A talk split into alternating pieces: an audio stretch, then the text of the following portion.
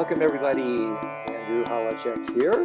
Um, and I have to tell you, I am particularly excited to spend the next hour or so with a dear, dear friend of mine, um, Doctor Roger Walsh, who I'm sure you will agree with me is an absolutely unique and beautiful human being. Um, I've had the great good fortune of studying Roger's work at this point, actually for decades, uh, reading his many books, um, and r- really became uh, even more enamored with him when we met um, a little over a year and a half ago at an integral conference and presented together, and found him to be even more extraordinary in person than he is in a, a kind of written capacity. And so what I would like to do is introduce Roger formally by reading a little bit of his bio, and then we definitely do not have any shortage of provocative material to talk about. Um, so this is what Roger has to say, uh, at least in terms of his biography. It's, it's quite extraordinary. So Roger Walsh, M D, P H D, graduated from Queensland University with degrees in psychology, physiology, neuroscience, and medicine before coming to the United States as a Fulbright scholar. He is currently a professor of psychiatry, philosophy, anthropology, and religious studies at the University of California. His research interests include psychological well-being, wisdom and love, practices such as meditation that foster them, and how we can best respond to the social and global challenges of our time. He is a student, teacher, and researcher of several contemplative practices.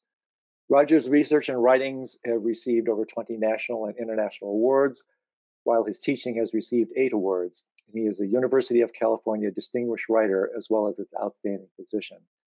His books include Essential Spirituality, Seven Central Practices, Paths Beyond Ego, as well as The World of Shamanism, and the modestly titled book, The World's Great Wisdom. Um, and really, Roger, this is my favorite part of your bio. I did not know this about you, and I think it's just awesome. He was formerly a world record holder in high diving and a circus acrobat, and recently graduated from the San Francisco Comedy College and had an extremely brief and unsuccessful career as a stand-up comedian. Uh, O M G, Roger, that's just funny as hell.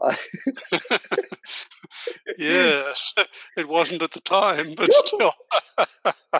No, I, I think it's already successful because it's made me laugh. Um, I did not know that about you. I mean, that just that just even rounds off the the picture even more beautifully. So, um, wow, my dear friend, we have we have so much to talk about. What what I want to do is uh, just situate a little bit where your brilliance will fit into what we're trying to do with our, our venture um, in that uh, kind of nightclub. And this has to do with uh, what our members are familiar with. In, in the back of the nightclub, so to speak, we have these six ongoing tracks, a curricula that I have playfully referred to as night school. And they are somewhat all centered around lucid dreaming. But, um, and we'll definitely talk more about this, uh, lucid dreaming is really used as a platform for um, discussing discussing the lucidity principle altogether. That's really the heart of it, where lucidity is just really a code word for awareness. So everything that we're doing with our nightclub night school um, under the guise of lucid dreaming is increasing awareness to be um, more awake, uh, not only in our dreams, of course, but in our daily life. Um, and so welcome, my dear friend. Um, I'm just totally delighted to have you with us. And and uh, I want to start actually by talking a little bit about what you included in this rich bio, um, which is how can we best use the psychological practices and things like meditation um, as a way to respond to the social and global challenges of our time. Because one of the very common critiques, in fact, one of our, our active members Um, leveled a very, I think, very cogent critique about, as I'm sure you very well know, how these meditation practices can so easily slip into a host of um, psychospiritual pathologies, you know, things like spiritual bypassing, um, cosmological dualism, um, spiritual materialism, and the like. And, and so um, I want to discuss with you, if it's okay, as our launching topic, um, exactly this uh, near enemy. You know, the, the idea of near enemies is, is very much in the spirit of the alchemical tradition and also the Tantra tradition, where wherever you find light, you will find shadows. Um, every noble quality has an ignoble shadow side. And in these teachings on um, lucidity, lucid dreaming, uh, the practices of illusory form, which all, as you know, kind of circumambulate the core teachings on emptiness, it's super easy to become um, dismissive in our relationship to the phenomenal world and, and use these things as covert mechanisms for escapism. Um, and so I would love to start to talk about that and both your personal experience with this on your own extensive meditative path and how you've worked with this uh, professionally uh, in your clinical practice and also as a meditation instructor. So let's launch with that. Well, that's a, there's a lot there, so that should keep us busy for a while. Yeah. Uh, well, let's uh, first off, let's acknowledge that the unique aspect of our time, that this is the first time in human history we've had access to the world's contemplative traditions and the vast array of practices they have available. And we're really just beginning to understand them. And yet we have this priceless opportunity of not only looking across the variety of the world's contemplative practices, uh, distilling, recognizing common core elements, uh, unique flavors, uh, different capacities, et cetera, that they have recognized, but also to combine this with scientific research. And that opens a whole new door and variety of possibilities. And I was just looking at the meditation research uh, uh, surveys uh, earlier today, and there are over six thousand studies that have been done on meditation alone now. So this is just an extraordinary burgeoning field. And we're just beginning to appreciate some of the values and benefits of these practices. For example, you know, we have a host of benefits that have been recorded Uh, well, for, say, lucid dreaming to begin with, but all sorts of contemplative practices. But there have been first-person reports. Now, we have, now we're identifying a variety of benefits that weren't even talked about much in the in the previous literature: physiological effects, neurophysiological effects, effects on learning, I Q, uh, a variety of cognitive, uh, emotional capacities. And who would have thought, for example, that meditation is a relatively solitary practice? The largest effect of all would turn out to be increase, an improvement in relationship qualities. Oh, yeah. So, so it's early days, and we're just beginning to appreciate the benefits, and even le- less, we're just beginning to appreciate some of the difficulties, because as I'm sure you know, you know well, uh, if you look back at the classic texts, we basically got pretty uh, pretty boulderized uh, editions about these things. The usual story is, you know, so-and-so learned the teachings, disappeared into the monastery and, be- and became enlightened. Well, sort of like boy meets girl, you know, they uh, ride off into the sunset and live happily ever after. If you've, if you've ever been in an intimate relationship, you know something's missing. So, right. And it's sure similarly similar with uh, these practices. And I think that's what you're pointing to. The, there are a lot of traps and problems that uh, anyone can fall into, and, and we will fall into them. The problem with these practices, some of them are incredible, superb. They cultivate all sorts of capacities and virtues and potentials, and they're practiced by human beings. It's a real problem. Absolutely. And, and I just wanted to uh, immediately um, riff a little bit on what you just said about uh, these, you know, six thousand plus studies. And I think, isn't it right, Roger, something like over five hundred a year now are being churned out, which is extraordinary. And how it is, it's it's so compelling to me how it is that that meditation, um, which, you know, these are side effects, because in the wisdom traditions, and please correct me if I'm wrong, meditation came about primarily as a as a, a, a soteriological enterprise, as a way to achieve liberation. And so the truly amazing thing to me is that there are so many collateral benefits to meditation that aren't even part of the initial kind of charter or trajectory. And the fact that you um, kind of paying right at the beginning its ability to improve relationship, to me, I find that archetypal, because in many ways, I look at meditation altogether as a way to um, improve relationship to the contents of mind and reality altogether. And so the fact to me that it would have this very specific um, kind of benefit in terms of human relationship is, is I think, um, completely confluent with this larger kind of benefit that, that meditation, in fact, this is one of the ways I define it, Roger, is in, in so many ways, meditation doesn't really change a thing out there, so to speak, but what it does is it changes the way we relate to whatever is out there or, or even in there. Um, and so I find it really compelling that relationship is the one thing that kind of stands out, and that we can kind of extrapolate it back into this kind of more foundational benefit of just improving relationship altogether. Yeah, that's a very interesting point. I hadn't thought of that. Uh, but yes, it's a beautiful... Uh, Beautiful example of uh, what I hadn't appreciated as a as a large uh, process, and of course, yes. Uh, now that you say it, it's totally obvious. So thank you. Yeah, yeah, and so let let's dive a little bit more into some of these shadow elements, because one of the truly remarkable gifts you bring is your expertise in in so many different areas, um, both you know experientially and doctrinally, and your ability to bring um, a kind of therapeutic lens to the meditative path altogether. And that's a topic I want to follow up in just a second. But but let's talk, let's unpack a little bit more some of these, I think, primary shadow elements in the teachings on um, lucid dreaming and, and its daytime practice, illusory form, which, as you know, Roger, is is one of the things that differentiates lucid dreaming from dream yoga. Um, lucid dreaming per se doesn't have the practice of illusory form, but in the dream yoga traditions, illusory form is, is foundational. In fact, so much so that in many of the practice texts, dream yoga is actually considered a subset of the practice of illusory form.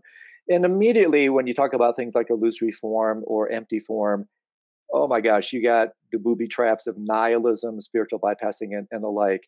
So let's let's unpack that a little bit and how easy it is for unwitting practitioners to hit the um, eject and escape button when they engage in these practices. And basically, um, in their efforts to wake up, they um, often find themselves getting out in, in the pejorative negative sense. So uh, help us a little bit with those. Okay, and one of the things, first things comes up for me is, as you were riffing there about the varieties of problems that people can get into, is the recognition that we don't as yet have a good map or a cartography of the shadow side of contemplative practices or the pathologies that can emerge or the, the problems that people can run into. You know, it's amazing to realize that this is... This is a relatively re a pretty recent field. Yes, it's true that there have always been warnings in the texts about traps, but we haven't really recognized that that there can be more than traps or side side alleys that people can actually, in some cases, experience uh, significant distress, pathologies of various kinds can emerge. And we don't have a good map of these yet. So I think as as we discuss this, we'll be um, working with our own particular predilections for what to look at. And so I guess my first question for you, Andrew, would be, is there, are there particular kinds of issues or problems or even pathologies that you'd be particularly interested in ex yeah. exploring? Yes, yes, there is. It, it, I'm gonna, I'm gonna answer that, Roger, by reading a short quotation from, you may know him, the sociologist and teacher David Loy. I, I really like his thinking. Uh, he wrote, oh yes, he's wonderful. He, he's a wonderful individual. I, I had the um, good fortune of meeting him not that terribly long ago, and he talks. He, he riffs a little bit on the idea of cosmological dualism, um, and this is what he says. When when I read it, um, this is his commentary on this idea of cosmological dualism. You know, the idea. Uh, either overt and covert, as you know, in so many of the wisdom traditions, um, that if there is a transcendent reality, a nirvana, a heaven, a pure land, it's almost inevitable for people to think that they are going to leave this um, grimy, gritty, everyday relative reality as a way to escape into some version of heaven. In fact, A H Almas um, brilliantly said, you know, when people set out on the spiritual path, most of the time they are, are unwittingly setting out for heaven. And, um, you know, I've come to understand that if we can't find heaven on earth, our awakening is incomplete. And so this is what David has to say that, that I think will be a wonderful platform. So this is what he says. He says, the danger with the view of cosmological dualism is that if nothing is real, therefore nothing is important. Seeing everything as illusory discourages social or ecological engagement. Why bother?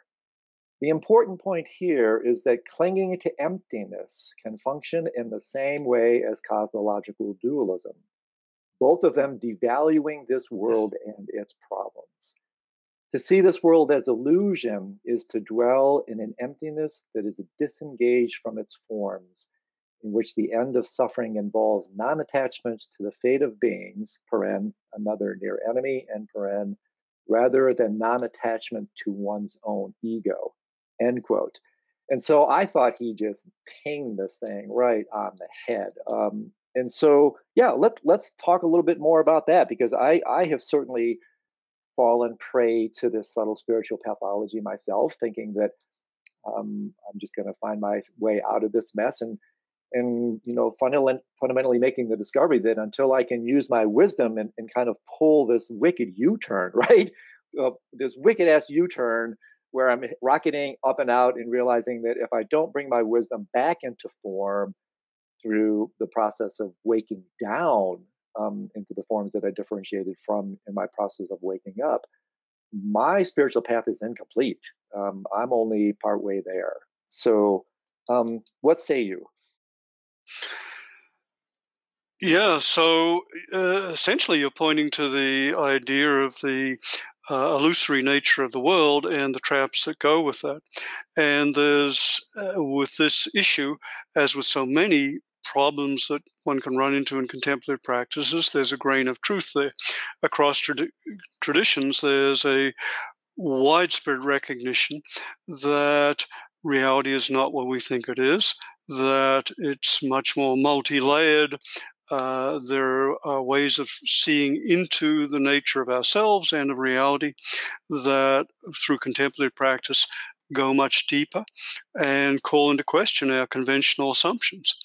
And along with that a, comes a particular remedy. One of the recognitions across traditions is that the our, our conventional nature, our ego-bound nature, our identity as separate self-senses, is in a fundamental way a, illusory or mistaken, and we suffer from uh, essentially a chronic form of mistaken identity.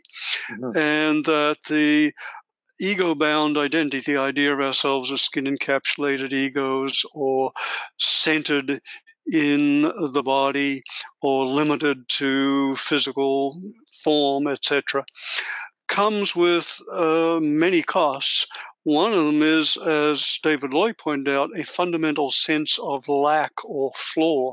Mm-hmm. I call it the triple F fallacy, the, the fundamental flaw fallacy, the assumption that we are in some way defective, deficient, and flawed. And as a result of that, there's, again, almost universal agreement across contemplative traditions that one of the compensatory responses to that is a compulsive seeking for acquisitions, for yeah. things, for ways of filling that gap, and that we are by nature addictive creatures or addicted creatures, and that addiction is not, as our culture understands it, just something which has a couple of specific forms, usually thought of as drugs and food and sex, but that this is a much larger dynamic in all of us, all of us who are not uh, significantly awakened. And one of the remedies for this, and this brings us back to your original point, is a recognition that we are not seeing things clearly, that our usual perception and understanding of both ourselves and the world is in some sense illusory. And so one of the core teachings is a deep ontological teaching about the fundamental nature of ourselves and the world, as when you skillfully encouraging us to look at the world in a different and more healthy and more realistic way, which in an, which has the benefit of reducing our addictions and our hankering after the toys and trinkets of the world.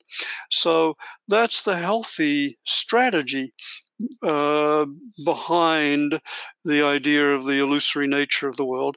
But of course, there are a couple of problems there. One is that that's not the final perception or understanding. There are deeper perceptions or understandings, and uh, that those involve a variety of uh, non-dual perceptions. The other side of this is the trap of the uh, the devaluing of the world and the dis dismissal of its suffering, uh, which can serve a defensive function in many ways, from helping us avoid the recognition of the fundamental nature of suffering as a part of human existence, removing the obligation or, or call to service, and Uh, negating the call to compassion and care. So yes, indeed, I, you're pointing at something very important. These these are real problems. Wow, what a rich set of offerings here, Roger. I mean, goodness gracious. I mean, the idea of seeing things more realistically is one of the ways that we define what it means to be lucid. I mean, non-lucidity is really just getting lost, not seeing properly, being too um, too involved with form. And, and I mean, when you're talking about this kind of devaluation of form, it, it's a classic, you know, our, our mutual friend Ken Wilber talks about it, I believe, in his adaptation of Hegel's famous statement, the idea of transcend but include. And what you're basically paraphrasing here is that we're we're particularly adept at transcending, but not so good at including. Um, and so there. Well, many of most of us are not so good at transcending either. Well, it, it, exactly. Yeah. So so yeah. Either way, right? Either way, we kind of uh, get lost a little bit. But I man, I want to return back to what you're talking about. This idea of this kind of deficiency, this fundamental flaw fallacy, and really the kind of misunderstanding Um, of emptiness as a as a deficient emptiness. And I could not agree more with you that we have this ineffable sense, this inarticulate sense that something is missing, and and so uh, overt, covert ways we're we're hungry, and and so we eat, um, but we don't really know what we're eating. And and I really um, kind of argue that we eat the menu instead of the meal, and hence we have all these forms of obesity, which uh, physical obesity is just one expression, where we have intellectual obesity, we have spiritual obesity, we have ideological obesity, where we're trying to fill this fundamental deficiency, um, which is incredibly painful, because I think this is, and you can speak with more authority about this than me, that this is one of the unfortunate legacies of, of the Judeo-Christian Judeo-Christian notion of, of original sin as foundational deficiency that is completely uh, um, kind of opposite to the wisdom, non-theistic tradition's assertion that fundamentally we're we're already divine, that we are Christ and Buddha within, and and so it makes it doubly painful that fundamentally, if we were looking in the proper way and um, releasing our insatiable appetite for form, we would in, fi in fact find the real truth that we're looking for instead of all the substitutes. And, and the last thing here, Roger, what I thought was brilliant was that, you know, this uh, notion that we're addicts by nature. And um, I'm not sure you're aware, but in the in the Tibetan Buddhist cosmological schema, they talk about three fundamental realms of samsaric existence. And um, the realm that we exist in as humans is what's called the realm of desire, which I believe is a gentle euphemism for the realm of addiction. It, it fundamentally, it's the addiction to form. And, and so therefore, I think it's not too much of a stretch to say that in many ways, we are each, um, I mean, at really subtle levels, um, junkies to thought. We're all thought junkies, because that's a subtle um, inner type of form that, that we feast on all the time. And, and the narratives that are born from that give rise to non-lucidity in the deepest sense. Um, and then the natural consequence of that kind of lust for non-lucidity, again, gorging on non-lucidity, of course, for our listeners who are um, deeply interested in the practice of lucid dreaming, this, of course, is one reason why we have so many lucid, non-lucid dreams at night, because we're feasting on and actually lusting after non-lucidity during the day.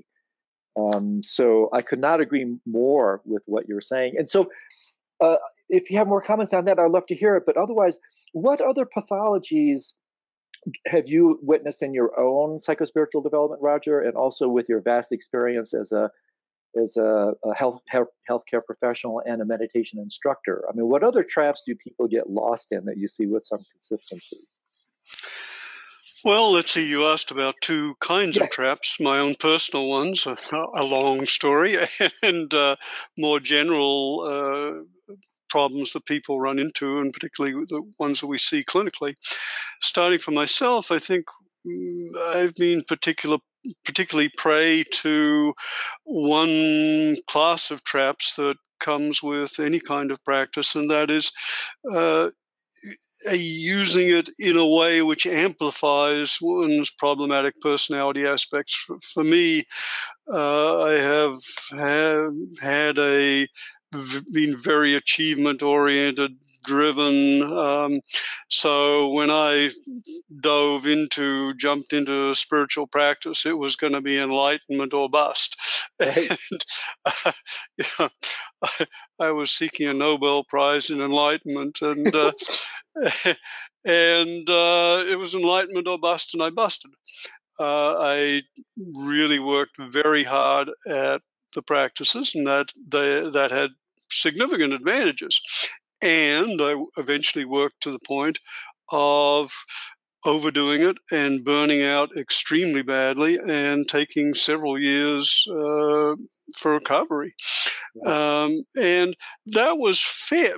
So that was a, a u- misusing the practices in a way which uh, aligned with and reinforced and strengthened a particularly problematic aspect of my personality. And that dovetailed with the culture of the practice I was working with. I was primarily meditating in those days in the Theravadan Vipassana tradition. And there, there's a very ascetic element that runs through it. And I still remember reading the line, as long as the yogi has skin on his bones, he practices arduously day and night. Well, I that was the ideal I took on. And it's great in theory, but there's also the idea of balance. And, and zeal, enthusiasm, energy, effort are very fine virtues. And if there's one thing that I've come to learn, both from the hard knocks of personal experience and from looking at uh, the wisdom traditions and from looking at Western philosophy, it's the idea that there needs to be a balance between virtues, and that when any virtue is taken to excess without a, an equivalent or at least a proportionate cultivation of other virtues, we run out of, we, we fall out of balance and into problems. So that's an example, a personal example for me of a, a problematic uh, approach that got got me into trouble. Uh, I could go now into some more general clinical yeah. aspects, but would you like? Is there anything you'd like to comment on there, well, yeah, Andrew? Yeah, yeah, a couple of things there, Roger. One is uh, is what what did you do um, to reconstitute or heal this excess? I mean, what what in, in the year or two that you took to recover, so to speak, what was the major component in that recovery for you? Well, that's easy. I had the very good fortune of being married to an extremely good psychotherapist. Oh, okay. Yeah. My wife, Frances Vaughan, was truly, while she died about a year ago, was truly a master therapist. And it was she, you know, she, her help and nourishment and love were major aspects. Um, the advice of our mutual good friend Ken Wilber was very helpful, who really kind of gave a little uh, philosophical frame, framing for more skillful ways of approaching practice. Uh, yeah. The benefits of having done a significant amount of psychotherapy and learned practices such as relaxation and stress management were also beneficial. Uh, doing practices in a far more gentle way, which was actually the only way I could do them. I was so badly burnt yeah. out, uh, yeah. was helpful. Uh, li literally for a year or so, I could not strive or struggle. I would just get this burning sensation in my chest and yeah, physical pain. And uh, so in some ways, the the problem was self-correcting. You know, if you, there's a saying, if you, you know, if you climb a, the wrong ladder, eventually, you know, eventually you realize you're, you're, you're climbing the wrong wall. And Uh, you know, a fool who persists in his folly becomes wise. That was a, that's an old saying. I don't think it's always true by any means, but but it, but follies can be self-correcting if you have good support, and I had good support. Yeah, and this and this really ties into what I've heard you say several times, uh, Roger. That I think is absolutely worth inserting here. That in, in your capacity as a as a meditation instructor, you find some. I think you you put. Forth, something like eighty percent of what you're working with with your M I meditation students is really um, in the realm of psychotherapy. And I, I want to insert that because um, it's like one of my favorite lines um, from Trungpa Rinpoche is, is where he says, you know, uh, meditation isn't a sedative, it's a laxative. And I, I think that's really quite beautiful that when the, the illusion of having our life together is uh, revealed in meditation, all these unwanted aspects, all the things that we've stuffed in the unconscious mind will, of necessity, as part of the healing part of the psychospiritual path, find their way to the surface so they can be re-experienced, metabolized, digested, and eventually processed.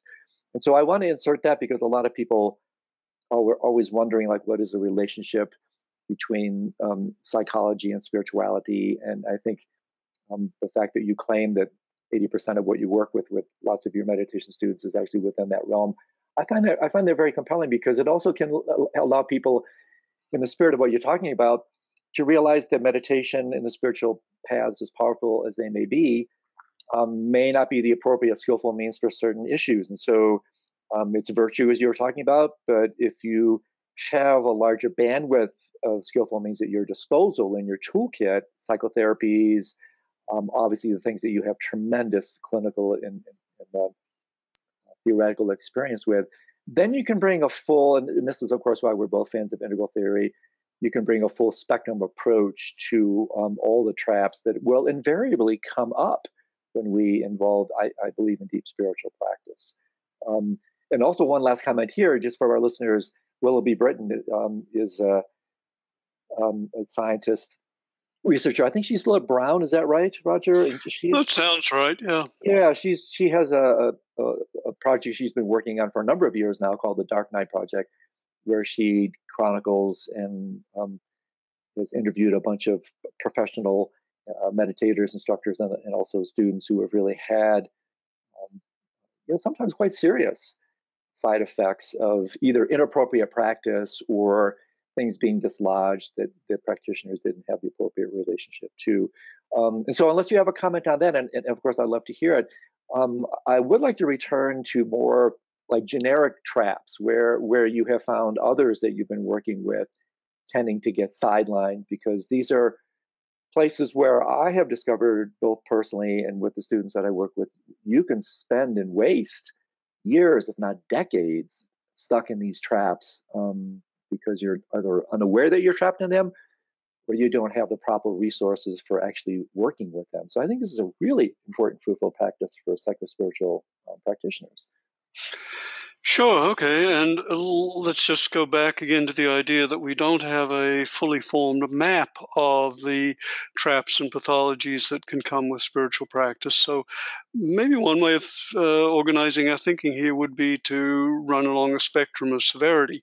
Mm-hmm. And clearly the severity of problems and disorders that people can run into with contemplative practice span all the way from psychotic breaks through to existential anxiety and transpersonal traps, very subtle uh, side side traps or uh, seductions. So maybe just to briefly touch on the severe cases first. Uh, Clearly, contemplative practices can unveil pre-existing pathologies because, in part, they are deconstructive techniques. That is, they dismantle some of the defenses that all of us have uh, just by virtue of being human and having an ego. And in doing so, they can overwhelm. And in a very small percentage of people, they can even precipitate acute psychotic reactions. Usually those are people who've had pre-existing breaks, are not taking medications, and are doing intensive practice. But we should acknowledge this can happen. And the remedies are pretty simple. Stop meditating, yeah. Stop doing intensive practice, go back on your meds. Um, be around people, uh, be, get grounded, uh, go for walks in nature, uh, eat some heavy food, talk to people, those kind of very common sense ideas. So that's one extreme. Then there are a variety of what, what we could call uh, very painful experiences, intense emotional eruptions, for example, intense anxiety, uh, repressed uh, memories, uh, not necessarily abuse or sexual, but just memories that have been uh, avoided. And uh, these can come flooding, flooding up. And uh, with that can come a variety of emotional reactions, feelings of unworthiness, uh, incapacity. When you do contemplative practices, you one of the things that happens, you run into the recognition that the mind has its own mind is its own air, uh, dynamic, and we're not really running the show nearly as much as we thought we were. That can be very disillusioning, anxiety-provoking. Uh, it can call into question our, our identity. Uh, so there can be identity disorders of various kinds or pains or problems. Uh, so those are kind of the uh, uh, you know, more intense experiences that arise. So one thing that I think would be really valuable to talk about uh, before we proceed further with other problems and pathologies is to put them in a particular context, and that is the question of what is the difference between a, quotes, problem and a potentially therapeutic process. And as far as I can see, the difference difference is really one of the attitude towards which towards it which one takes. If a an experience, an emotion, a problem, quotes, of some kind is resisted, is pathologized, is misinterpreted, then it becomes problematic. If, on the other hand, something like an intense emotion, an upwelling of anger or fear or rage or jealousy uh, comes up, and it is held in an attitude of acceptance, care, compassion, investigation, then it becomes the means for potential release and transformation and growth. So, so much depends, and this gets back to what you were pointing to earlier, Andrew, depends on the attitude and perspective with which one approaches the experiences that arise in practice. That is, I cannot tell you um, how excited I am to hear that, because I think that is so key, this um, altering this foundational, again, the narrative of a relationship. Um, if we uh, change our usual kind of no relationship, are um, sometimes even adversarial relationship to experience. You know, uh, and I know, especially in the Shaiva Tantra tradition, whenever we are unable to stay with uh, intense experience, the fires of experience, we, in that language, uh, we create a, a, a samskara that's then lodged in the unconscious mind, lodged in the subtle body, and there it festers, um, creating this kind of um, psychic abscess that eventually has been uh, percolating underneath and, and really still subversively dictating so much of our so-called conscious experience. And so I think what you said here, Roger, cannot be overstated, and that is that so much of the spiritual path, and I would, I would, I would say also psychological development, is the maturation from um, a closed-minded, kind of no-centered, Uh, adverse relationship to being able to say yes, uh, this kind of radical acceptance, radical welcoming that I think is absolutely integral to the healing um, process altogether. I mean, is that a, a fair way to summarize what you've been talking about? Yes, indeed. And there are two general psychological principles which are really crucial here and can just save a lot of pain and pathology if if we take them on board. One is to, uh, to know that within the mind, what you resist persists. That is, it yeah. tends, what you're unwilling to experience sticks around until you are willing to experience it. And the second is, what you're unwilling to experience runs your life. And that's a pretty powerful combination of those two facts. And so it's hard to overestimate the importance of acceptance. In fact, the great psychologist Carl Jung said that acceptance is the acid test of personality. And I think he was pointing to a very important recognition that, that when we can accept Uh, whatever experiences arise. And and we have to be careful in our meaning here, because people uh, understandably jump to the idea, well, you know, you think I should accept injustice and poverty, et cetera. And no, we're talking more about an inner attitude towards one's own experience. And the reality is, whatever experience has arisen, it's there, it's happened, and it can't be changed, but we can choose how we relate to the next moment.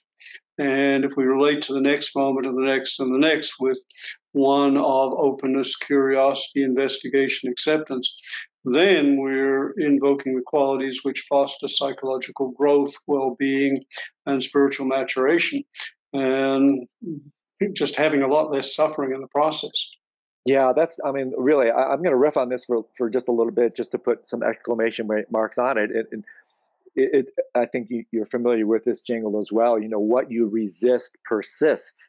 Um, uh, out of sight is not out of mind. Out of sight is is basically into the unconscious mind. And, and what I'm what I'm talking um, thinking about here is uh, what Krishnamurti, um, I think, very beautifully said when he was asked to, um, at the end of his you know seventy years or something as a teacher, he was questioned about the secret to his contentment and to his happiness. And he said something so disarmingly simple that it haunts me to this day, where he fundamentally said, you know, I don't mind what happens. But I, I also thought um, that that, from a Buddhist perspective, that's kind of a, a Hinayana answer, not, not to in any way to dismiss it, but to contextualize it, because in the context of what you were saying, Roger, I think we can add to what Krishnamurti was saying um, from a more Mahayana approach. And, and really, it's like, I don't mind what happens to me, but I really mind what happens to you.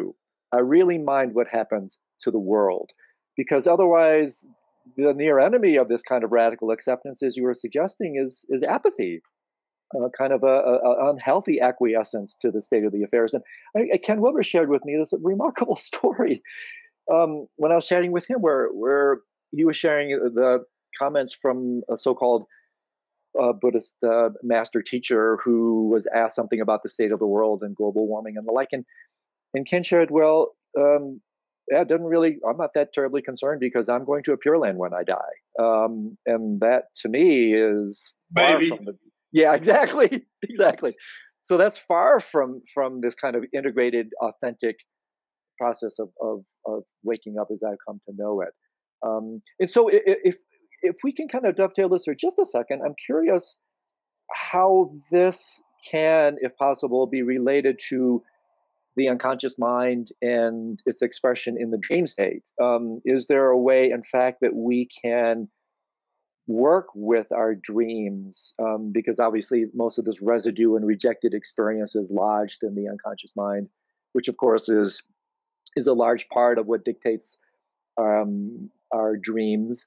And of course, as lucid dreamers, we have this unique capacity in this kind of hybrid state of consciousness where the, the conscious mind can face the unconscious mind directly.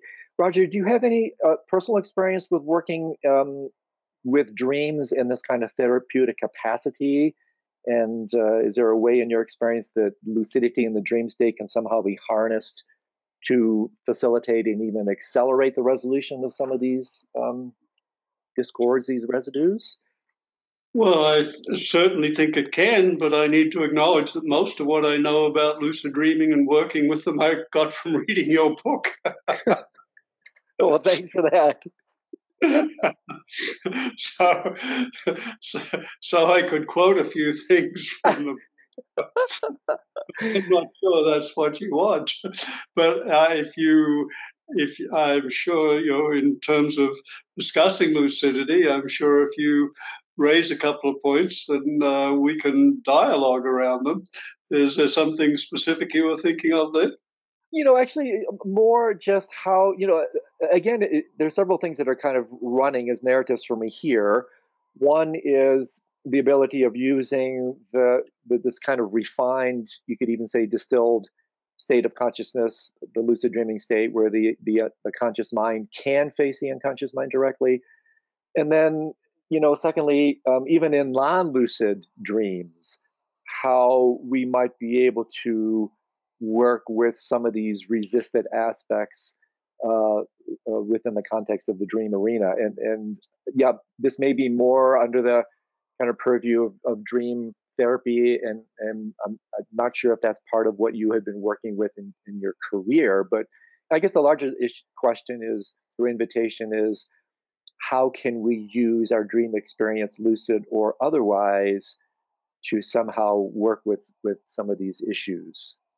Yeah, yeah, and clearly uh, there's such an enormous array of possibilities for dreams, and and it's important to recognize that the the two broad classes of working with dreams, uh, lucid and non-lucid, have really originate from very different sources. The uh, the practices for working with lucid lucid dreams and the whole the deeper realms of dream yoga really come out of the contemplative traditions. Mm-hmm. The work with non-lucid dreams has primarily come out of the contemporary Western psychotherapeutic traditions, and there the it's only very recently, as you, you know well, that Western psychology has begun to appreciate the reality, let alone the potentials of, of lucidity in, in dream work. So much of the work with non-lucidity in the psychotherapeutic tradition consists of, uh, well, quite a variety of practices, but of looking at the main approaches have been have been look, going to the content and looking for the symbolic meaning of content uh, for practices such as uh, visualization, allowing the dream to continue to unfold in the waking state and uh, allow, uh, learning from that process, or visualizing oneself back in the dream and working with problematic emotions and and difficulties. But these are second, and these are, can be very, very valuable. I certainly don't want to underestimate them, but they are a step removed. Yeah. And the, clearly, as some of the stories in your book point out, there can be dramatic, really dramatic transformations that can occur when people can work directly and immediately with their experiences in lucid dreams. Yes, and, and I remember very clearly when I heard you talk. In fact, I believe it was at the, the Integral event where we met. Um, I was really um, struck by your discussion of what um, I believe you, you call the trim tab phenomena. You know, you have this beautiful analogy of how, and, and maybe when I pause here, you can tell our listeners what trim tabs are.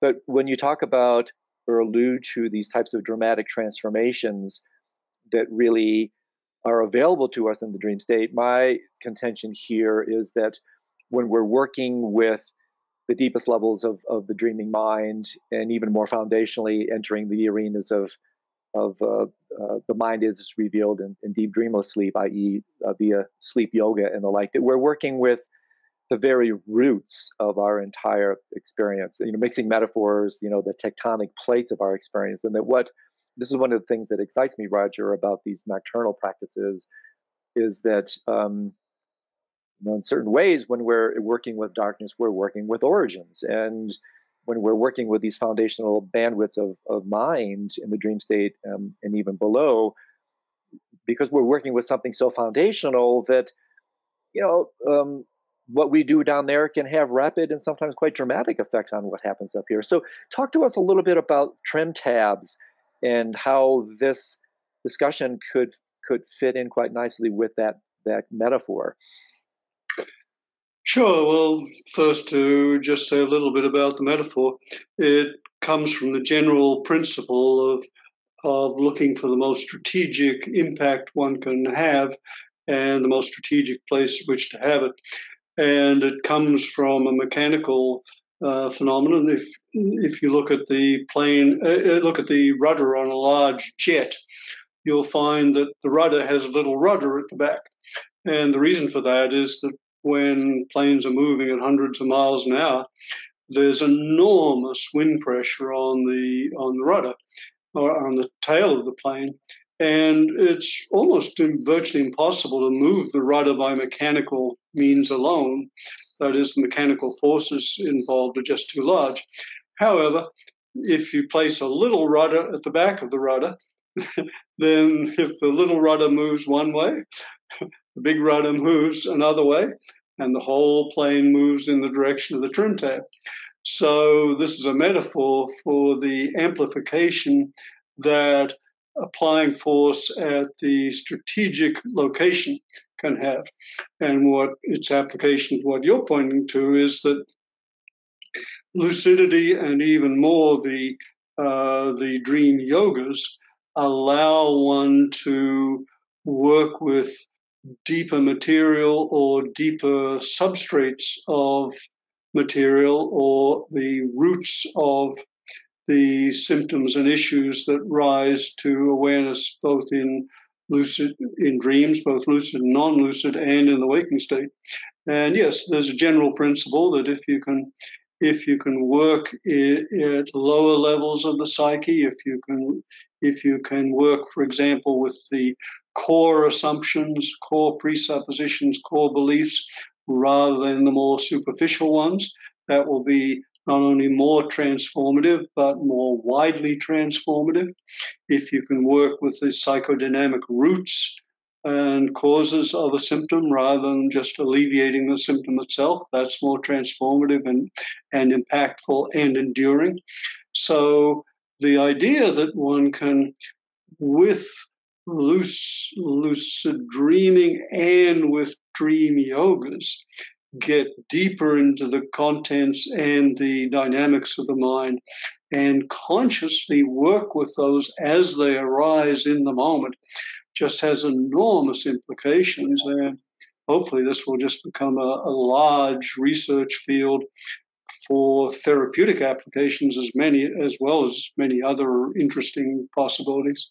Yeah, it's one of the um, quote unquote marketing tools that I, I try to um, sell, so to speak, to people who are interested in this phenomena of, of lucid dreaming, because very often the most common question is, well, why should I do this? Why bother? And uh, one of the things I say is exactly this, that if you're working with these foundational tenets, you can have vast surface repercussions. And, you know, in, in the inner yoga traditions, Roger, they, there's a very common kind of adage where they talk about penetrating the vital points, which is working very specifically with with uh, energetic centers, that is chakras. You know, quite similar. I think the analogy here would be acupuncture points. You know, going to exactly where the issue might be in being very, um, like you were alluding to, very strategic with where you apply your efforts. And and there's obviously another uh, analogy to throw yet one more into the mix that comes from chaos and complexity theory, of course, which is the butterfly effect, right? That um, these tiny kind of found, what do they call it? Initial uh, sensitivity on um, uh, original conditions or something like that. Sensitivity of initial conditions. Yes, exactly. That that if we we have the wherewithal to maintain lucidity in these subtle states, you know, in, in the wisdom traditions.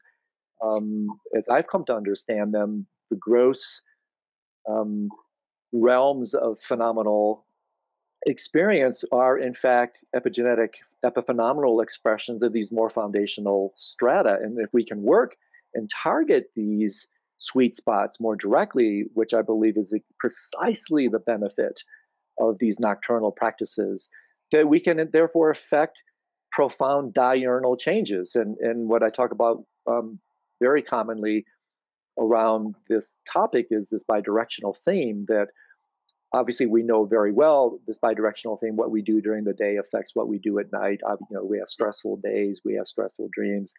But what is a little bit less known, and that's precisely what I'm talking about here, is the bidirectionality of the, what we do at night we can bring and um, use to harness transformation and, and uh, during the waking life. And, and to me, that replaces the usual vicious circle of non-lucidity that we're victims of, whether we know it or not, with a um, virtuous circle of lucidity, that the practices we do during the day, kind of what we started our conversation with, are uh, then kind of downloaded and ping and pop up into awareness, into the dream state, in fact, bringing about or inviting lucidity. And then in this more um, or lesser known, I should say, track or highway, that what we do during the night can therefore also come back in, ping, and transform what we do during the day. And I'm not sure if you've had dreams like this, Roger, but if you have, I'd love to hear them, either lucid or otherwise. But my life has been blessed um, serendipitously, and also more with these overt practices of dream yoga and the like, with dreams that have quite literally changed the course of my entire life. And, and I believe it's because they work with such foundational dimensions. Yeah, and I've loved reading the descriptions of some of your dreams in your in your books. uh, they've been very inspiring. I, I have to confess, I am lucidity challenged both day and night. And I have uh, real difficulty. I really would love to have the uh, uh, greater uh, dream lucidity, but I don't have much. I have a little in retreats, and I've had more since I've been studying your book. Uh, but I am, I am lucidity, definitely lucidity challenged. So, so uh, I found the few that I've had beneficial. I've certainly had dreams that non-lucid dreams that have been very valuable, and have gained a lot from uh, working with them psychologically. Uh, there is, you know, there's a question I'd love to ask you, Andrew. You brought up the not just lucid dreaming, but dream yoga and the deeper possibilities here. And really, I had not appreciated just how profound some of the possibilities yeah. for dream yoga were until I studied your book. And one, there's one other advantage or uh, p- potential uh, application of lucid dreaming that we haven't discussed, but which yeah. I personally have found very valuable, and that is in introducing the idea of enlightenment or waking up to Uh, mainstream audiences, and that is the use of lucid dreaming as a metaphor. Yeah. The idea that we can we can be immersed in a world and have a body and feel pain and be fighting and suffering and ec- ecstatic and having sex, et cetera, and it's all a mind creation. Exactly. We know that we can create universes and bodies because we do it every night. Now, the implic and the, w- you know, the fact that we can do this and not recognize we're doing it, to me, has an enormously powerful teaching tool for our attitudes towards our waking life oh, and reality. I, I could not. Yeah, Roger, I could not agree more with you. And, and, and it's really, as I continue to explore these um, nocturnal practices, I gain even deeper appreciation of exactly what you're talking about. That, um, to paraphrase it, that what lucid dreaming, dream yoga allows one to do several things. One is by studying what the wisdom traditions refer to as the the double delusion or the example dream, that being the, what we know as the nighttime dream, by understanding the, the phenomenology, the processes, the mechanisms of the nocturnal dream, we can extrapolate, and again, it's, and it's bi-directional um, theme, we can extrapolate, bring the discoveries we make in the arena of the nocturnal mind back into the um, diurnal state of consciousness and start to ask very similar questions. Uh, you know, how different is it, in fact, to be in this so-called waking state? What what can I bring from the insights of my nighttime mind into my daytime experience? And for me, Roger, this has been the the, the biggest gift of these nocturnal practices is um, waking up to the night.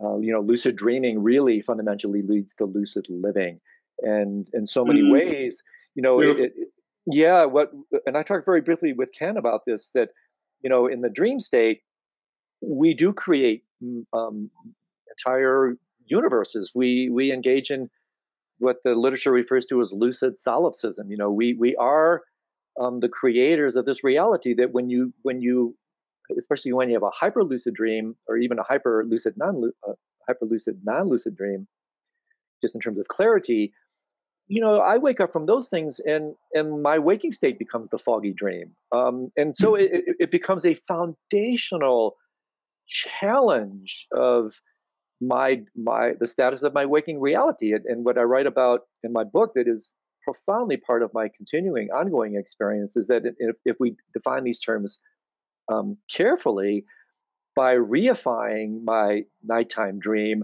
I can in fact de-reify my waking dream. Um, I can wake up to the fact that I am in fact lost in sleep during the waking state, and as you know, this is the very definition of the Buddha, the, the awakened one.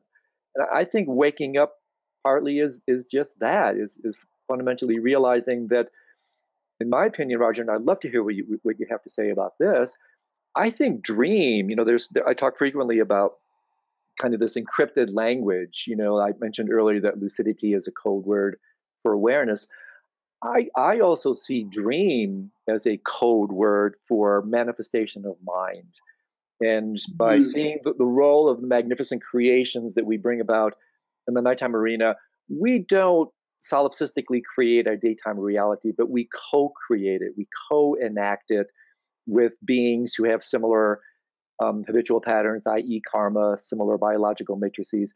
And therefore, we can see um, in a very profound way how it is during the day that we deeply, deeply color our reality, and and we usually do so uh, in our image. I, I talk about King Midas effect. You know, whatever we touch with our senses is transformed into our version of gold. You know, it's like, I think it's the Talmud, and you can correct me if I'm wrong, that says something to the effect of, we don't see things the way they are, we see things the way we are. And so this is a kind of a concentrated riff on on a really this really beautiful point that we can start to penetrate these these veils of ignorance, these veils of non-lucidity, as they manifest in this concentrated, distilled way in the dream arena.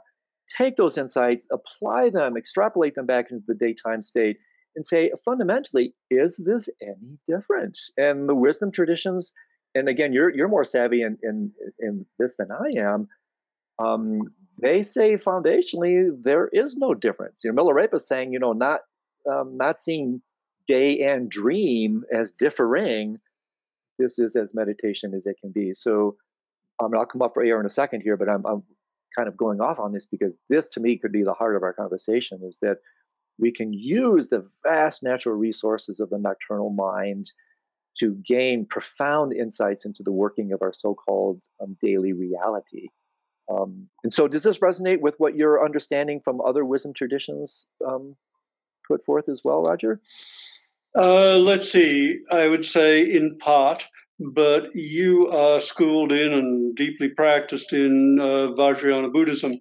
And I think of all the traditions that I've studied, and a lot of my both personal interest and professional work as being cross-cultural survey of contemplative traditions. Mm-hmm. I think the Vajrayana has the most sophisticated understanding of uh, lucid, lucid uh, of dream yoga.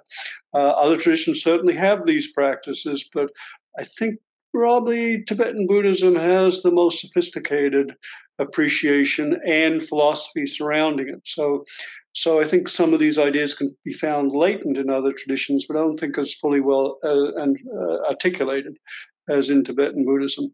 Um, there's an- another implication of the of the lucidity and dream yoga work I'd, I'd love to extend on what you just said. And then I'd like to come to the question I have for you. Sure. The extension is, well, let me say it personally. When I was in retreat last year, I did a two-month retreat, and I had your took your book in and tried to work with what, what little lucidity I could manage. But I also read the book, you know, studying it for for the background and context, and it's very rarely that one has, uh, there are very few occasions in one's life when one's worldview is dramatically expanded. But through reading your book, mine was. And oh the God. way it was expanded was it made me realize that I had absolutized the waking state. Yeah. That was the foundation from which I evaluated all other states. And reading your book and getting there a distillation of Tibetan uh, philo- philosophical understanding of uh, domains of reality, levels, et cetera, et cetera. It made me realize that no state was foundational. They were all empty. And suddenly I was, I had my foundation cut out from under me in a very healthy way, and found myself afloat in the recognition that all states were effectively bardos or transitional realms. None was necessarily foundational. None was solid. And that my previous worldview was expanded and relativized. And that was a profound gift, uh, wow. which I'm still assimilating, of course. Well, but that, go ahead. That's the other, that's a, a further implication of what you're saying. I, it touch, first of all, it touches me so deeply that, that it would have that kind of impact on you. And, and similarly, it has absolutely affected me in the, in the very same way. And And I know you speak about this, you know, within the context of monophasic versus polyphasic cultures. Um, and I, I could not agree more with you that until I started to explore these more subtle domains through dream yoga and then also Bardo yoga, which which is very, very resonant and confluent with this approach, that it, it really absolutely ch- challenges and eventually pulls out the rug from this kind of absolutistic wake-centric state. It's a type of discrimination that I'm writing about, Roger, that we don't even know we're afflicted by. I mean, these these are the real blind spots when you don't even know that you don't know. And when you just take it as a default that, you know, the only way to know mind and reality is is through the wake-centric lens. And I had exactly the same impact with me. That that's a that's a wake-centric approach that I talk about. It's also completely in line with um, our emphasis on sight, sight centricity, which interestingly enough is our most superficial sense, the most dualistic and rapid of all senses. Um, our, our infatuation with, with light, uh, artificial light, in other words, photocentricity, and how all this circumambulates the mother of them all, of course, which is egocentricity. And, and what I've discovered is that ego is, is, you know, pretty much only fully online and operational in the waking state. And when we fall asleep, ego quite literally falls apart. And so what I've discovered is that it then, in a kind of scientific way, arrogantly dismisses, um, colonizes, dominates other states of consciousness it can't fully experience. And, and that's just, just such a sad Western way of looking at it. And, you know, our, uh, you know Charles Laughlin much better than I do, but in his beautiful work, you know, he talks about that outside of uh, Western European cultures, there are some four thousand cultures worldwide, and I believe the number he puts it is eighty percent of those are, pull- are fully um, polyphasic. In other words, they pay allegiance to what we would call altered states of consciousness. And so, again, you're, you're just pinging on some such incredibly important points that I, I have to just say a little bit more about how transformational that has been for me as well. And that now when I go to sleep, I realize that I have the opportunity to touch into domains of, of reality that are equally as valid as what I experienced during the wake-centric state. Yeah, beautiful. And and here's so here's my question for you. Mm-hmm. Uh, we've discussed, and and I think uh, at least in the dream research area, people are beginning to appreciate, and the cultures may be beginning to appreciate a little bit, the extraordinary implications of lucid dreaming for our understanding of ourselves and of life. What would you say the larger implications of the deeper levels of dream yoga are? Oh, my goodness. Wow, there's a question. Well, I mean, you can guide me if, if, if I'm heading in the direction where I think your question is taking taking us. I, I believe that fundamentally, and this, interestingly enough, is the question I was going to return and ask you, is fundamentally, what does it mean to wake up? Um, and I believe that the deeper implications of these practices is that we can learn, you know, w- by waking up to our dreams, we can learn how to wake up altogether. Um, and this means waking up to any manifestation of mind as dream. Um, and therefore, in the way you're talking about creating this kind of, what uh, this one taste quality that that uh, I know Ken even wrote a book up by that title, which is a classic Mahamudra teaching, the, the kind of equanimous nature of mind through all states. And so if I'm addressing your um, question or not, you know, please let me know or clarify it. But to me, it's it's using the nocturnal mind um, in this refined, distilled way to facilitate, and if we're careful, even accelerate the waking up trajectory. And um as you may or may not know, that His Holiness First Karmapa, the founder of the Karmakagyu tradition, allegedly attained his full awakening, his full enlightenment via dream yoga. Um, and so it has that potentiality. So is that what you're asking, Roger? I mean, am I no, that's, that's part of it. And, and there's another uh, part of the question I'd like to point you to and ask if you have reflections on that. What you gave were a... a collection of practical applications for how wow. one can use this. How about the understanding of reality from the dream, deeper levels of dream yoga? Yeah, what does yeah. that have to tell us about reality? Yeah, well, it, it, it, and again, everything. Um, it, it, it, it's really, you know, again, in, in the deepest sense, I have to toss this in. When we go down, you know, to the very deepest levels of dream yoga, the transition, of course, into sleep yoga, what the Tibetans call luminosity yoga. Then we come upon the genius of Ramana Maharshi, where, of course, in a very famous line that um, our friend Ken refers to a lot, you know, that that which does not exist in deep, dreamless sleep is not real.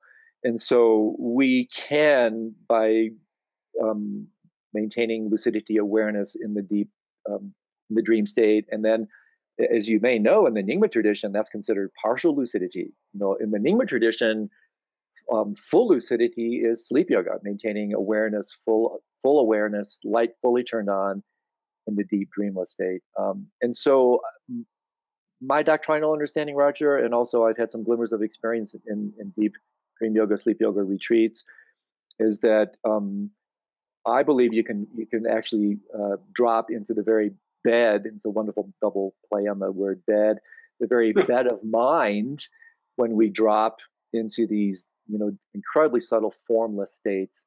And then, in fact, bring the light of that lucidity, bring the light of that awareness, of that, of that reality, which I talk about in my book, of course, is the clear light mind. That's the, the mind that illuminates, and in fact, even is reality. Um, and then you just bring that light back with you when you um, enter the dream state. All your dreams are lucid. Take it back with you one more step. When you wake up and, into waking reality, the light stays on.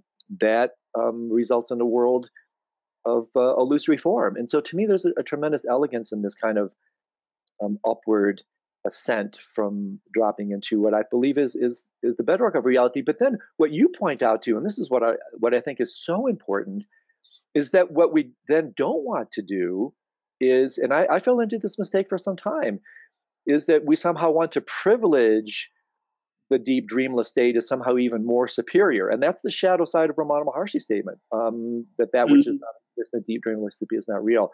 The fundamental um, point, as I've come to see it, is the unity of all these states, the ultimate equivalence. Um, in Buddhist language, you know, they, this is what's called svabhavakakaya. You know, it's one state of consciousness is not privileged over the other. All then become avenues of access into reality. And to me, I guess, Roger, that's the point, that that these dream and sleep yoga practices have led me to that doctrinal and then experiential discovery, where I I, I have to stabilize it. Of course, there's a big difference between a, a, a peak and a plateau, but um, that is certainly what has continued to inspire me and continues to make me so terribly excited about the potentialities of the nocturnal mind, that it can lead to that discovery. And then fundamentally realizing that even right now, as we're speaking, as we're having this dialogue, the utter immediacy and completeness of everything we could possibly look, be looking for is already unconditionally, unequivocally present right here and right now. And to me, maybe that's the fundamental point, that we can gain provisional access to it um, via any practice. Um, I found the nocturnal methods to be particularly applicable for my spiritual path. Obviously, they're not for everybody. But then, you know, being very sensitive to the trap of taking, um, you know, false refuge and and even these deep states, thinking that they're only it. If you take that, that that's the, your enlightenment is still partial. You've just transferred, you just simply transferred your reality and your your definition of reality to a more subtle domain. And to me, it's it's the equivalence of all these states, and realizing that from an awakened one, it, it's all it's all one taste. It's all the same. Um, And so, yeah, I mean, something like that. Is that is that kind of what you're asking? Yeah, that, that's beautiful. And I'm I'm thinking of how the general principles you've elucidated that one discovers in dream and even more so in sleep yoga uh, related to or closely aligned to or with the larger general principles of profound spiritual practice in general. Yes. And uh, I was thinking that you, you elucidated, elucidated several principles there. One is something you mentioned earlier in our discussion, which is radical acceptance. So the the sleep yoga has led you to a recognition of a radical acceptance of all states and all possibilities, sleeping, waking. And the, th the another general principle is it's is it's uh, helped you move towards a more of what is technically called non-foundationalism. That Beautiful. Is the the trap of of seeing.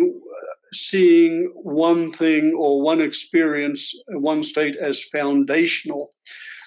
And uh, beyond that, the recognition that all these states, all experiences are, in the technical terms of Tibetan Buddhism, empty. They are uh, not, they, I, I like to use the term, they're transconceptual. They cannot be captured adequately in the network of concepts or words. Um, so those are some of the principles I take out of what you're saying, and see them uh, as beautiful examples of the of some of these general principles, which are sometimes enunciated for very deep practice in yeah. in state as well. That's that's beautifully summarized, and and I actually have not heard that elegant term, non-foundationalism, but that's been the, the kind of relatively recent discovery for me, Roger, because.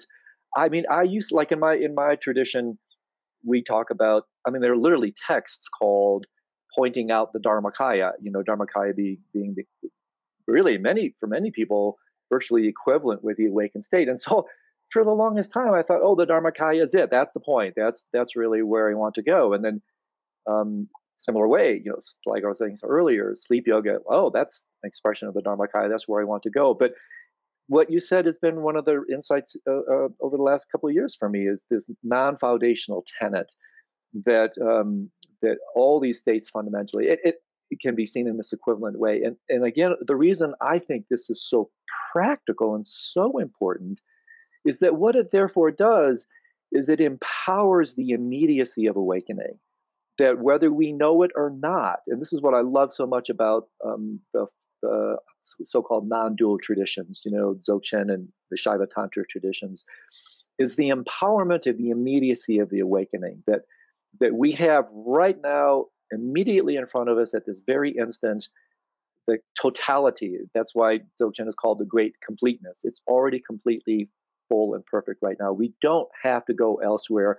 We don't have to go to the dream state. We don't have to go into the deep dreamless state. We don't even have to go into these meditations um, fundamentally.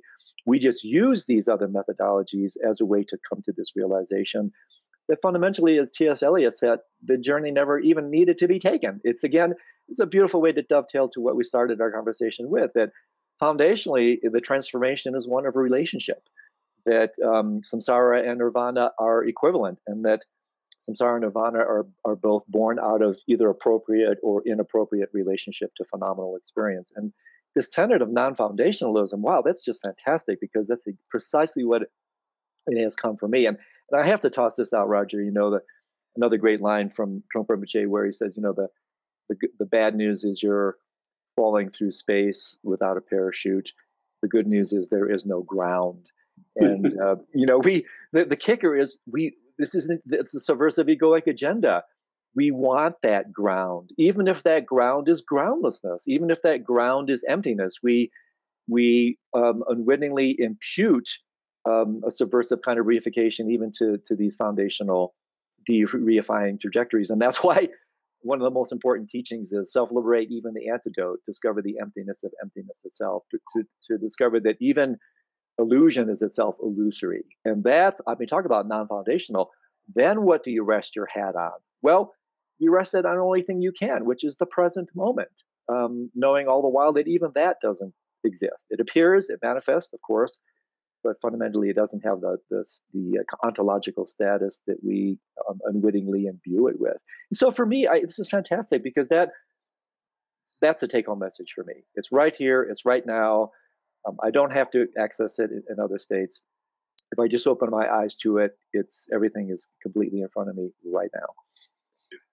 Yeah, beautifully said. And that just undermines the the whole central dynamic of ego, which is uh, constantly looking for something else, the assumption that the, the, another's, another complication of the fundamental sense of deficiency, uh, defectiveness, and lack in the ego is that that is imputed to each moment. And so there's always the assumption that that it, whatever it is, must be in another moment, another place, another state, another experience, et cetera. And you just pointed to the way in which these uh, deep uh, lucidity and practices uh, undermine that and bring us. And I, I actually, I loved it. You actually talked me into this. In as you as you were talking, you actually talked me into giving me a glimpse, a moment of rest from the perpetual seeking for a different something and falling through space. Yes, what would it be like if one could simply open to that and let it be okay to be falling through space without without a foundation on which to from which to construct an understanding and uh, and a, a pusto or place to stand. So thank you. You gave yeah. a good pointing out instruction. Isn't it true that that fundamentally there only is bardo, there only is this this space, this gap, and, and as you know, the the, the wisdom traditions in, in various um, iterations say, you know, on very deep levels, striving is the only obstacle. Um, enlightenment is a false destination. Um, the only thing we fundamentally have to do is open, you know, increase the aperture, so that we can let more light in and um, realize that the wake-centric view is, in fact, a, a, a an egoic form of uh, centricity, an iteration of that. And that, you know, uh, I, when I think about the stuff and, and the supportive uh, literature, it, it it just makes me relax. And I think that's the most, I, I find that actually, Roger, to be the irreducible instruction on the spiritual path, is just open and relax. Um, but of course, as they say, it's so obvious we don't see it, so simple we don't believe it, so easy we don't trust it. And so um, for people that say, well, but then we have this thing called the spiritual path. Um, but fundamentally, but fundamentally, it's so incredibly simple. What's complicated is is the conceptual mind. The, the, the, the fundamental trajectory could not be easier, could not be more obvious. That's what ironically makes it so hard, because we're we're we're always searching for something, and that in fact is the paradox, that searching actually obstructs what we're looking for. What what you're looking for is actually the looker. And uh, this, to me, is one of the most shattering gifts of these wisdom traditions and these nocturnal practices. And so yeah, and there's, and, and there's, you're, you're making me realize a couple of things. We're getting a couple of gifts out of this. One is that as you're talking, you're inducing the experiences and recognitions in me.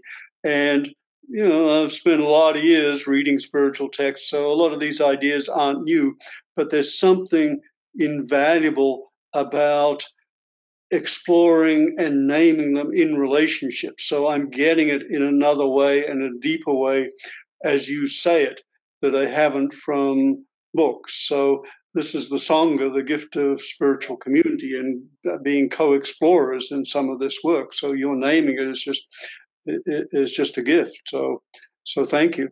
Well, it's a, oh, well, thank you for sharing that. And, and it's similar to me. You know, it's like this. We, we, this type of dance just evokes this kind of opening and and um, and really stepping aside, so so that you know, then this this truth just naturally comes to speak um, from that space and then resonates. And so, I mean, I, I absolutely feel the same thing from my end.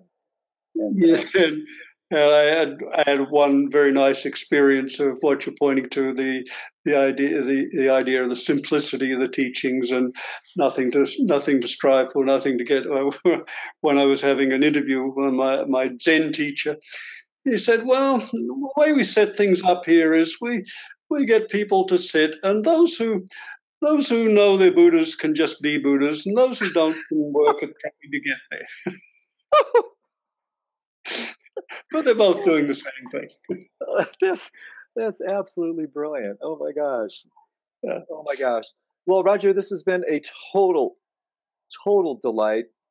I always love talking to you. Your the depth of your your wisdom, the warmth of your heart. Um, every time I talk to you, I have to say, dear friend, it remains a continual source of inspiration. I, I, I truly feel like I'm drinking from the well when I'm in contact with your work and, and what you have devoted yourself um, to sharing with others. And it's a monumental contribution. Um, um, I would like to offer to you this moment for you to share with our listeners, like what you're currently working on, how people can uh, reach you and become more familiar with your work, because I think when they um, start to explore even further the depth of what you have to offer, they're going to want to know more about you. So as we start to wind this up, share with us a little bit about what you're currently working on, what and what your um, aspirations are. Well, thank you for that invitation. Well, there are a couple of major themes at the moment. One, I've long been interested in uh, the human potentials, capacities, what psychological health and well-being are. And in the last few years, that's taken a focus uh, particularly on interest in the in the capacity for wisdom. So I've been exploring that for oh, quite quite a few years now. I edited a book, uh, as as you mentioned, modestly titled "The World's Great Wisdom," but I could get away with that title because I was editing it rather than writing it. And basically, there I invited people from each of the great traditions and philosophies to summarize what their tradition says about what wisdom is and how it's cultivated. So that was an edited book, and then for the last uh, four years now, I've been working on uh, my own attempt at a synthesis, looking at what. Trying to get an understanding of uh, humanity's understanding of wisdom and how to cultivate it, and trying to pull out the general principles across cultures and, and traditions and eras, and and distill this into some uh, succinct but relatively comprehensive overview and practical application. So, so the theme of wisdom is a big issue at the moment. The other topic that has just called me back after several years out of it is is one that uh, uh, uh, more and more of those of us in this kind of community are concerned with, and that's the, the great question of our time, the survival of our civilization. As you know, you and I'm sure anyone listening to us knows, we face uh, an enormous number of unprecedented threats and opportunities, largely due to the acceleration of technology and the consequent im- increased impact that we are able to have on our societies, our environment, and the planet as a whole, and the potential destructive capacities of those, the extraordinary gifts and potentials.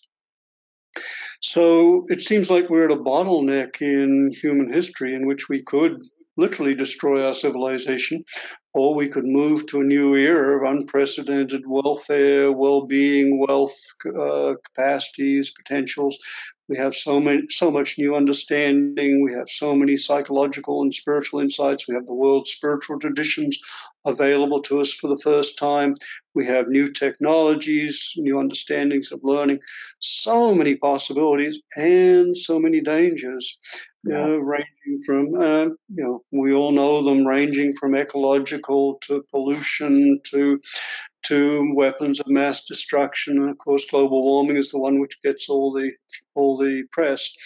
Uh, but I'm I'm trying to look, as I think a lot of us are, as what can what are the most strategic entry points we can make here to have an impact. And for myself, what I I'm drawn to, what I if we look very closely at the threats we're facing, what's unique about them is that for the first time in human history, every one of them is human-caused, which means that at some level, each and every one of the major global threats we're facing is an expression of our individual and collective psychological immaturities and, and pathologies.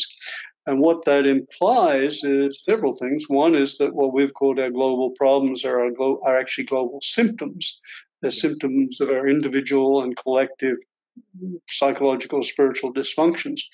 Another very important implication is that if we're really going to uh, resolve these issues and ensure our survival as a species and a civilization, we're going to have to address not only the external problems like reducing nuclear stockpiles and reducing C O two emissions, we're going to have to handle the the roots of these problems, the psychological, the cultural, the institutional roots. And we're going to have to take a multifaceted approach, which brings us to our friend Ken Wilber's uh, yeah. integral approach. Uh, and I'm struck by the, there's a story in uh, in the uh, book by Aldous Huxley, Island, where the stranger lands on this utopian isle and Uh, ask, well, how did you do this? Where did you start? And they respond, we started everywhere at once. And it Beautiful. feels like that's what we have to do. Each of us is being called at this time to contribute in whatever ways we can. Each of us has to look for our own particular contributions. And there are an enormous number of entry points. And each of us hopefully will find our particular unique contribution, making use of our unique capacities and connections and skills, et cetera. And hopefully together we can shift things and ensure our welfare and well-being and collective survival. And beyond that, eventually our awakening. Yeah, beautiful. Gosh, but again, you had this amazing capacity to distill so many uh, deep, complex issues into such beautiful words. And, and um, it's what I've so appreciated about your work is the integrated component. And also, you know, you talk about wisdom in, in the book that you wrote, um, Wisdom Traditions. Well, you know, wisdom applied is compassion. Um, wisdom not applied is, is you know, sterile, potentially just sterile escapism. And so it's a wonderful way to, to come full circle to what we started with, that, that we have this ability with these wisdom traditions to e- express this compassion in untold new ways.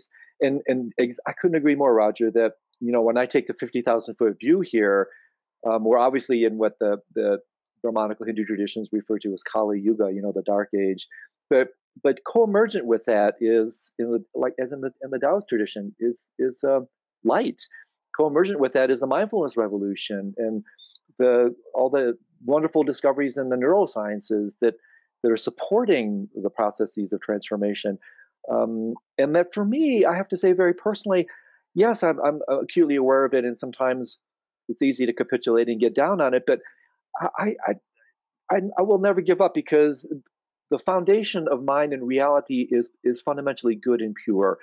And all these problems are fundamentally adventitious defilements. And, and if they can be seen as such, it doesn't in any way dismiss them, but it contextualizes them. It, it helps us realize that they are, in fact, um, adventitious. They're not inherent to the world's condition. They're, they're fabrications um, from retarded developmental stances, from egoic trajectories, from arrested forms of development. And, and this is why, again, our mutual friend Ken Wilber's work is so beautiful, because we can then see this larger framework of not just only waking up, but growing up, cleaning up, and showing up. And, and your, your life has been just a marvelous embodiment of those tenets. And so you, you walk the talk, and it's, it's deeply inspirational for me to continue to hear about what you're doing, and, and to just get excited about the application of your life's work. Um, and so how can people find you, contact you? Um, what's your website address, and how can they learn more about what you're up to, and, and the presentations and the like? Sure. Well, thank you very much. Uh, probably the best way is uh, my website, d r roger walsh dot com. And that has uh, a lot of talks and articles and uh, information up there. So if people want to take a look there, please do. And thank you very much. And, and Andrew, thank you so much for the opportunity of uh, having this discussion, exploring together, and uh, between us getting these kind of ideas out into the culture, because they, these ideas can be so transformative and so impactful. And I'm, I'm just delighted you, you've created the Nightclub podcast as a way of getting, getting them out more widely. Yeah, well, you know, this. Thank you so much for sharing, sharing that, Roger. My time with you has been as, as rich and fruitful as, as I um, thought it would be. And, and again, I'm deeply appreciative of not only taking the time to talk to us um, during this particular podcast, but also a deep bow from me uh, for your life's work, and, and continued blessings in what you are uh, doing, because the world needs what you have to offer, and it, it will be better because of it. So thank you, dear friend, for spending the time. We can't wait for us to get together in person again, and um, may our paths cross many times. Appreciate it so much. Thank you so much. Okay, Roger. Bye-bye now. Bye.